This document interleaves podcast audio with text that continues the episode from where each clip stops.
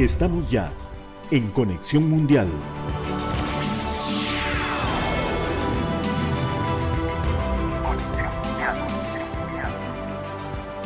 Bien, muchas gracias eh, por acompañarnos en este espacio de Conexión Mundial que hemos dedicado a la posesión de eh, el nuevo presidente de Perú, Pedro Castillo, justo en medio del bicentenario. Yo soy Elki Méndez y vamos a hacer hoy un repaso de lo ocurrido durante este día tan importante para la historia política de Perú con eh, nuestro invitado Mauricio Zabaleta, quien es politólogo peruano. Pero antes voy a saludar a mi compañero también, Pablo Vargas, quien eh, conducirá conmigo esta entrevista. Buenas tardes, Pablo.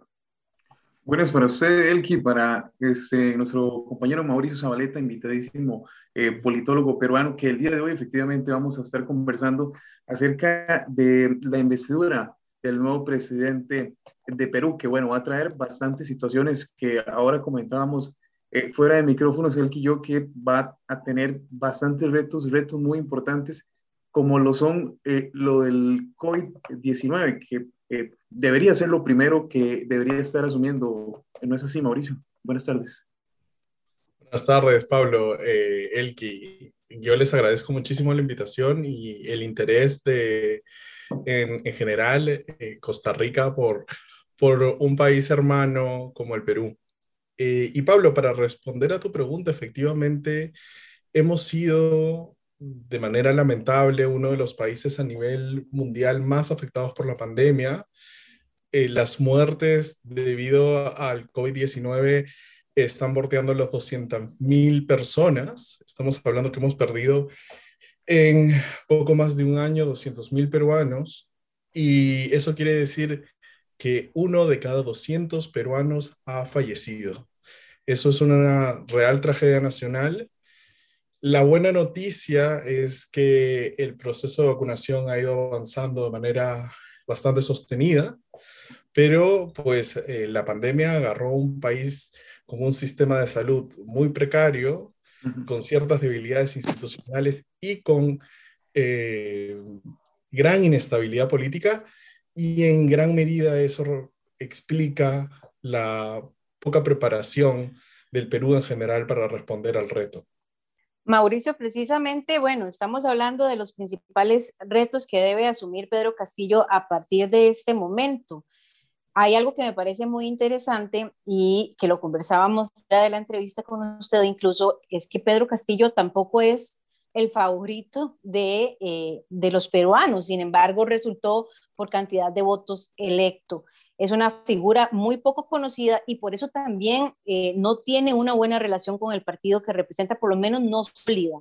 Ahora, eh, hay algo interesante que me parece que ocurrió en medio de la, de, de la investidura de Pedro Castillo, y es que él debe juramentar a su nuevo gabinete y que no puede gobernar hasta que tenga juramentado este gabinete, algo que había prometido que haría durante la investidura y no lo logró.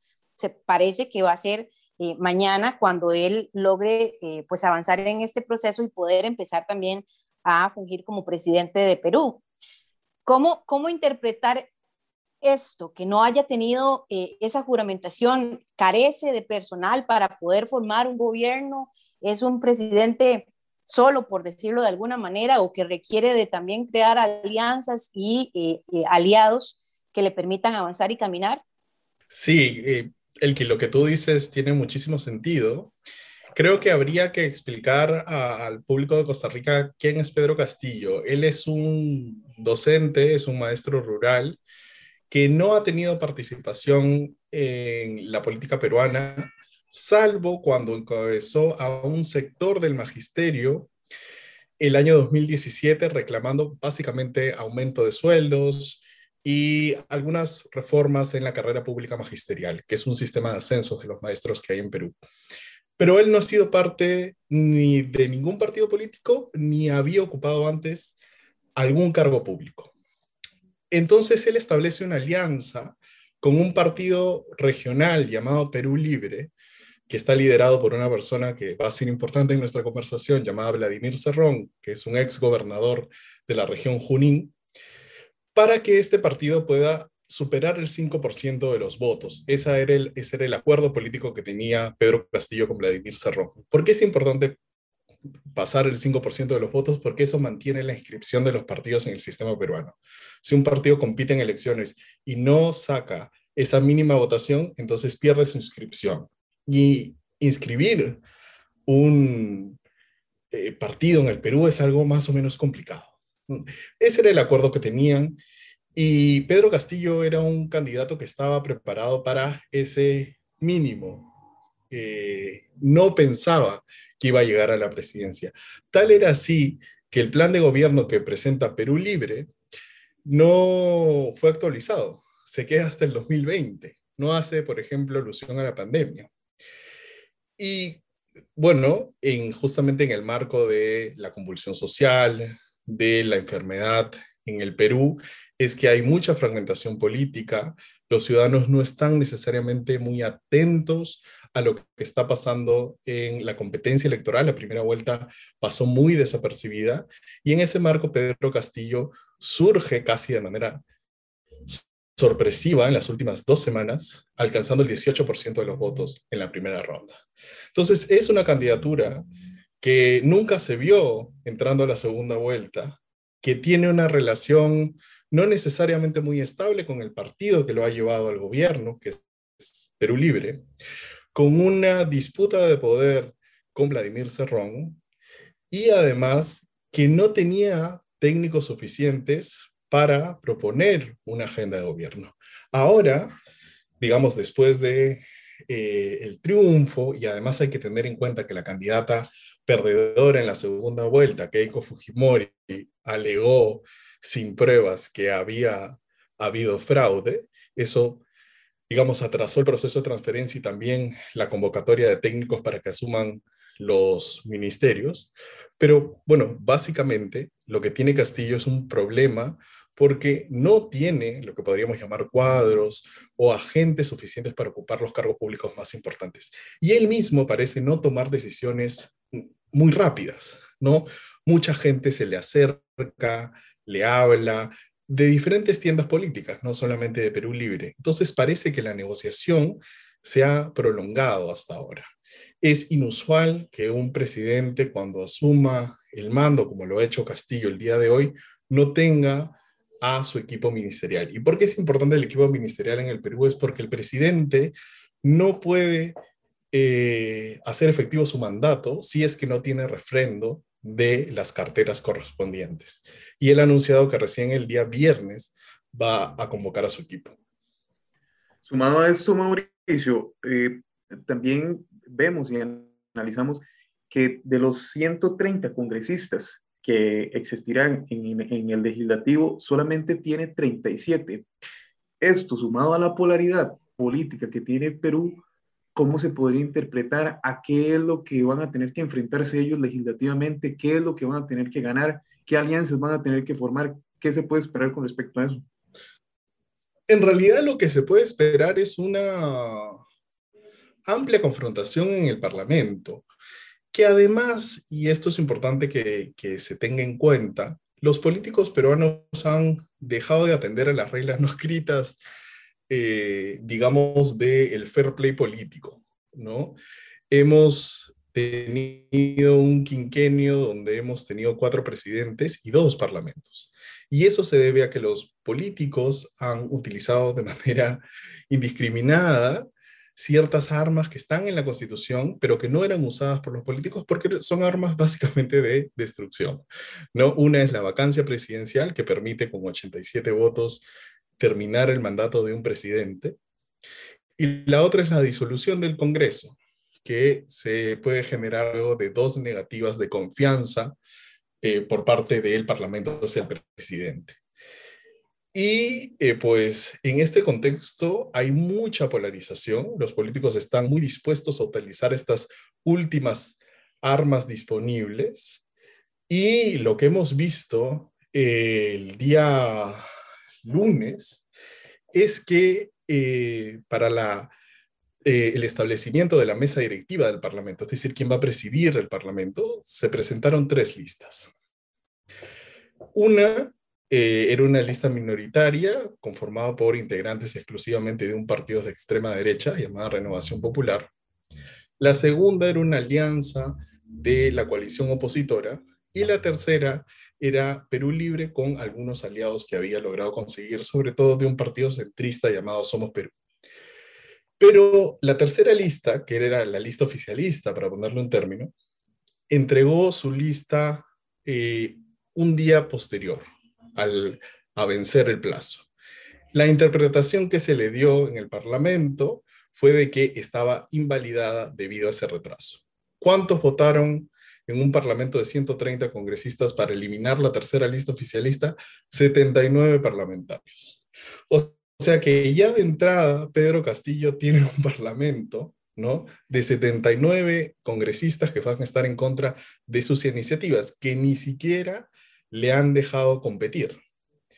Creo que eso da muestra de que no le van a dar espacio y de que además quedan a muy pocos votos, si es que estos fueron 79, solo necesitarían 8 votos más para una mayoría calificada. Con esa mayoría calificada se pueden hacer muchas cosas. Bloquear iniciativas, ¿verdad? Que vengan desde el Ejecutivo, bloquear reforma constitucional y, por supuesto, también la vacancia presidencial. Entonces, eh, Pedro Castillo está en un escenario muy, muy complicado y además él, hay algo que agrega complejidad a este pantano, que es que él tiene una agenda muy maximalista.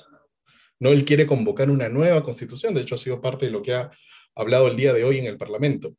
Y esta posición es muy férrea de la defensa de la constitución actual, que es la constitución eh, promulgada el año 93. Entonces, eh, al parecer vamos a tener una prolongación de estos cinco años de inestabilidad política. Precisamente eh, esto que usted acaba de mencionar, Mauricio, quería yo retomarlo en medio de un contexto tan viciado políticamente hablando, en donde, bueno, usted lo ha resumido súper bien, cómo han existido muchísimos problemas. Y si recordamos un poco eh, de historia sin ir demasiado atrás, un par de años, podemos recordar que en solo tres años hubo cuatro presidentes debido a estos mismos procesos, no solamente a, las a los portillos abiertos que se tiene a nivel legislativo para poder tomar decisiones que debilitan la política, sino también eh, pues los protagonistas de la corrupción que han sido los mismos expresidentes de Perú, que en su gran mayoría han tenido vínculos o han estado asociados con algún problema de estos. Ahora bien, como usted lo dice, eh, uno de sus principales ejes de Pedro Castillo es crear una nueva constitución. ¿Tiene Pedro Castillo fuerza para gobernar? ¿Tiene Pedro Castillo fuerza para poder crear una constitución a pesar de que se ha hecho una consulta pública en donde hay una división también de opiniones? Hay quienes sí plantean la posibilidad de enviarla en su totalidad y hay quienes también sostienen que hay algunas otras medidas que pueden o deben mantenerse en la constitución que fue creada por Fujimori. En realidad, si nosotros vemos desde un punto de vista absolutamente técnico, si es que debemos mantener o no la constitución del 93, quienes escriben que hay que cambiarla lo establecen por dos factores. Una está vinculado, y tal vez la más poderosa, a su contenido simbólico. ¿A qué se refieren con ello? Es que esta constitución fue promulgada en 93, luego de que el año 92 Alberto Fujimori diera lo que se conoció aquí como el autogolpe. Él eh, mandó las tanquetas al Congreso, cerró el Tribunal de Garantías Constitucionales, intervino los medios de comunicación y los gobiernos regionales. Y en ese contexto fue que él convocó un Congreso Constituyente Democrático que dio como resultado esta constitución. Entonces, lo que se esgrime es de que no se puede mantener una constitución que ha sido producto de un autoritarismo. Y en segundo punto, y específicamente la izquierda política en el país ha planteado esta posibilidad, es de que es necesario cambiar ciertos aspectos, sobre todo vinculados al capítulo económico. La Constitución tiene un capítulo económico que su artículo 60 establece que el Estado solo puede establecer actividad empresarial de manera subsidiaria y eh, desde visiones que quisieran mayor intervención del Estado en el mercado, eh, habría un interés de reformar este capítulo económico o eliminarlo. Ahora bien, si nosotros cogemos esas eh, dos propuestas, efectivamente es una constitución que nace de un autoritarismo, eso es innegable, Pero en términos prácticos, es una constitución que es básicamente liberal, establece derechos elementales ciudadanos, establece derechos sociales, si es que hay elementos que eh, deben ser revertidos, porque yo podría estar de acuerdo con eso, por ejemplo, eh, podrían hacerse a través de una reforma constitucional. La pregunta es si es necesaria una asamblea constituyente. Y la respuesta siempre es que eso depende de la política. ¿no? Si hay un interés constituyente y hay una... Eh, perdón, es, es mi, mi, mascota. Voy a comenzar con la misma idea otra vez. la pregunta es si es que eh, hay un espíritu, un interés, un consenso de la necesidad de una asamblea constituyente. Y la respuesta es que no. Y es que no, porque una amplia mayoría considera que la, que la Constitución debe ser reformada, que puede ser reformada, que hay que hacer cambios a la Constitución, pero solamente alrededor de un 20% considera que es necesario cambiarla en su totalidad. Entonces, la ciudadanía está diciendo que no es un momento eh, constituyente, no es una demanda eh, mayoritaria de la ciudadanía. Pero esto, por supuesto, puede cambiar y dependerá de que el presidente Castillo convenza a la mayoría de los peruanos de que es necesaria una asamblea constituyente. Ese paso es importante. Y si lo vemos desde la arena política actual, él lo que ha dicho es que la vía para hacer una asamblea constituyente, y lo ha dicho hoy día en su discurso, es ir por el artículo 206 de la Constitución peruana. ¿Eso qué quiere decir? Que tiene que plantear al Congreso de la República, a ese Congreso que, como hemos hablado, es mayoritariamente opositor, y que es muy férreo a esta idea de cambiar la constitución. Tiene que plantear un proyecto de ley que sea aprobado y que permita ir a un referéndum que pregunte sobre si es que se va o no se va a una asamblea constituyente. Ahora, eso entramos pues a una arena muy contenciosa y ese va a ser el compás político, básicamente, que marque la agenda en los siguientes meses. Vamos a ver cómo se mueve el presidente Castillo, vamos a ver cómo se mueve el Parlamento. Además, hay una cosa que hay que tener en cuenta, que es un arma que seguramente va a usar la oposición en contra del presidente, que es las acusaciones de fraude que hubieron por parte de Keiko, que hubo por parte de Keiko Fujimori. Keiko Fujimori alegó que en ciertas zonas hubo eh, lo que ella denominó fraude en mesa, los cuales se eh, falsificaron firmas. En realidad, esto no pudo ser probado. Los observadores electorales de la Unión Europea, el Departamento de Estado de los Estados Unidos, eh, la OEA, han dicho que las elecciones han sido limpias, ¿no? Sin embargo, los opositores van a seguramente tomar estas acusaciones y de hecho lo han anunciado para crear una comisión investigadora sobre el eh, supuesto fraude y seguramente lo van a utilizar como arma política en contra del Ejecutivo. Por eso sí, bueno, eh, Pedro Castillo hablaba de un país más justo, obviamente con sus ideas un poco más eh, hacia la izquierda, con sus ideas socialistas, pero incluso muchos hablan de que se podría hacer una alianza Habana, Lima, eh, Caracas. Incluso uno de los, de las personalidades que dice esto es Mario Vargas Llosa, que incluso eh, podrían convertirse en un comunismo eh, como las, los países que acabo de mencionar, bueno, las ciudades que acabo de mencionar. Sí, yo creo que eso es una visión absolutamente pesimista.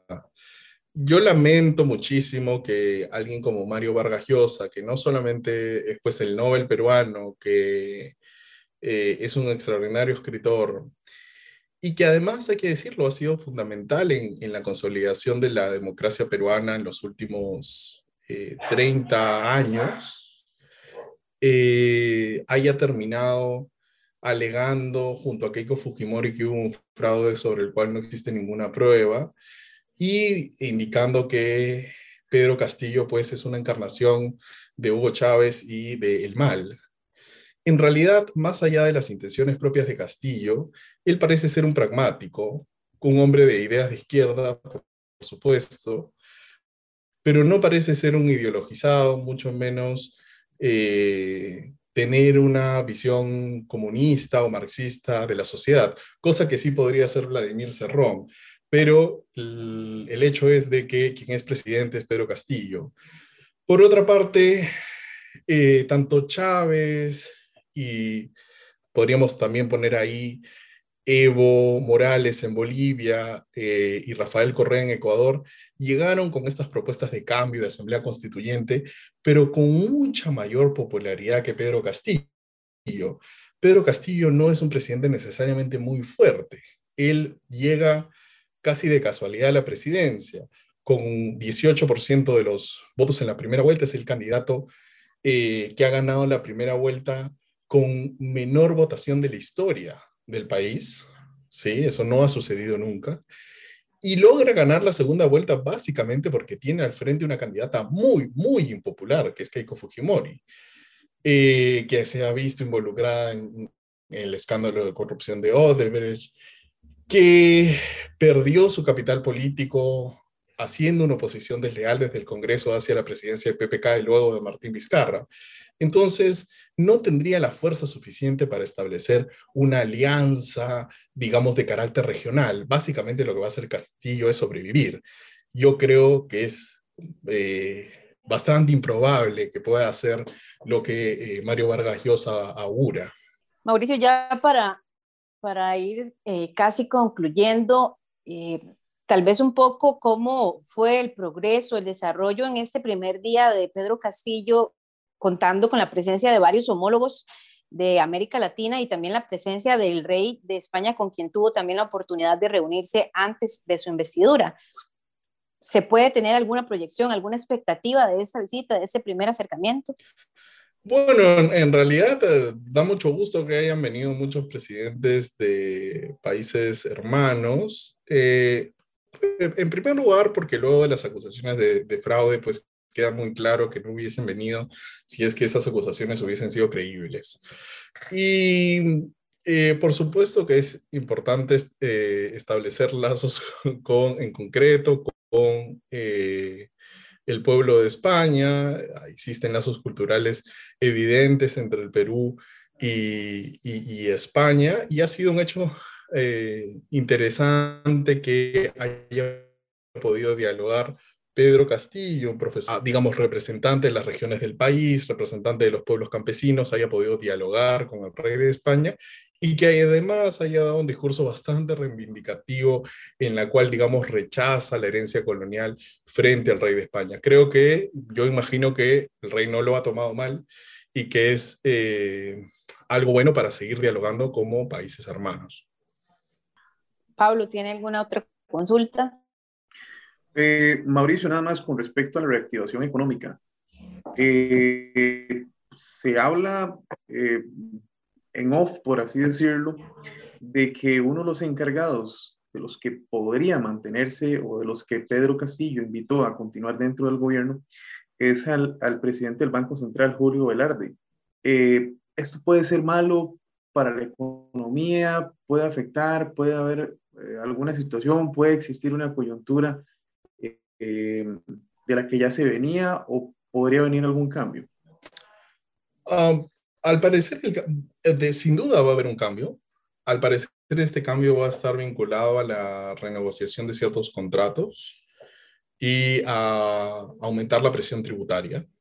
Sin embargo, y el propio Castillo ha sido enfático ya en dos ocasiones, el día de hoy también, en que no van a haber expropiaciones, de que no va a haber una política macroeconómica irresponsable, y quien parece que va a ocupar el puesto de eh, ministro de Economía va a ser un eh, profesor de Economía de la Universidad Católica, digamos, con ideas de izquierda, pero que eh, efectivamente cree en la importancia del balance fiscal, de que es necesario eh, ciertos cambios en la política, pero que no se va a volver a lo que los peruanos recuerdan muy vivamente como la maquinita, que fue durante la crisis de la deuda que el Banco Central comenzó a emitir dinero para prestarle al Ejecutivo.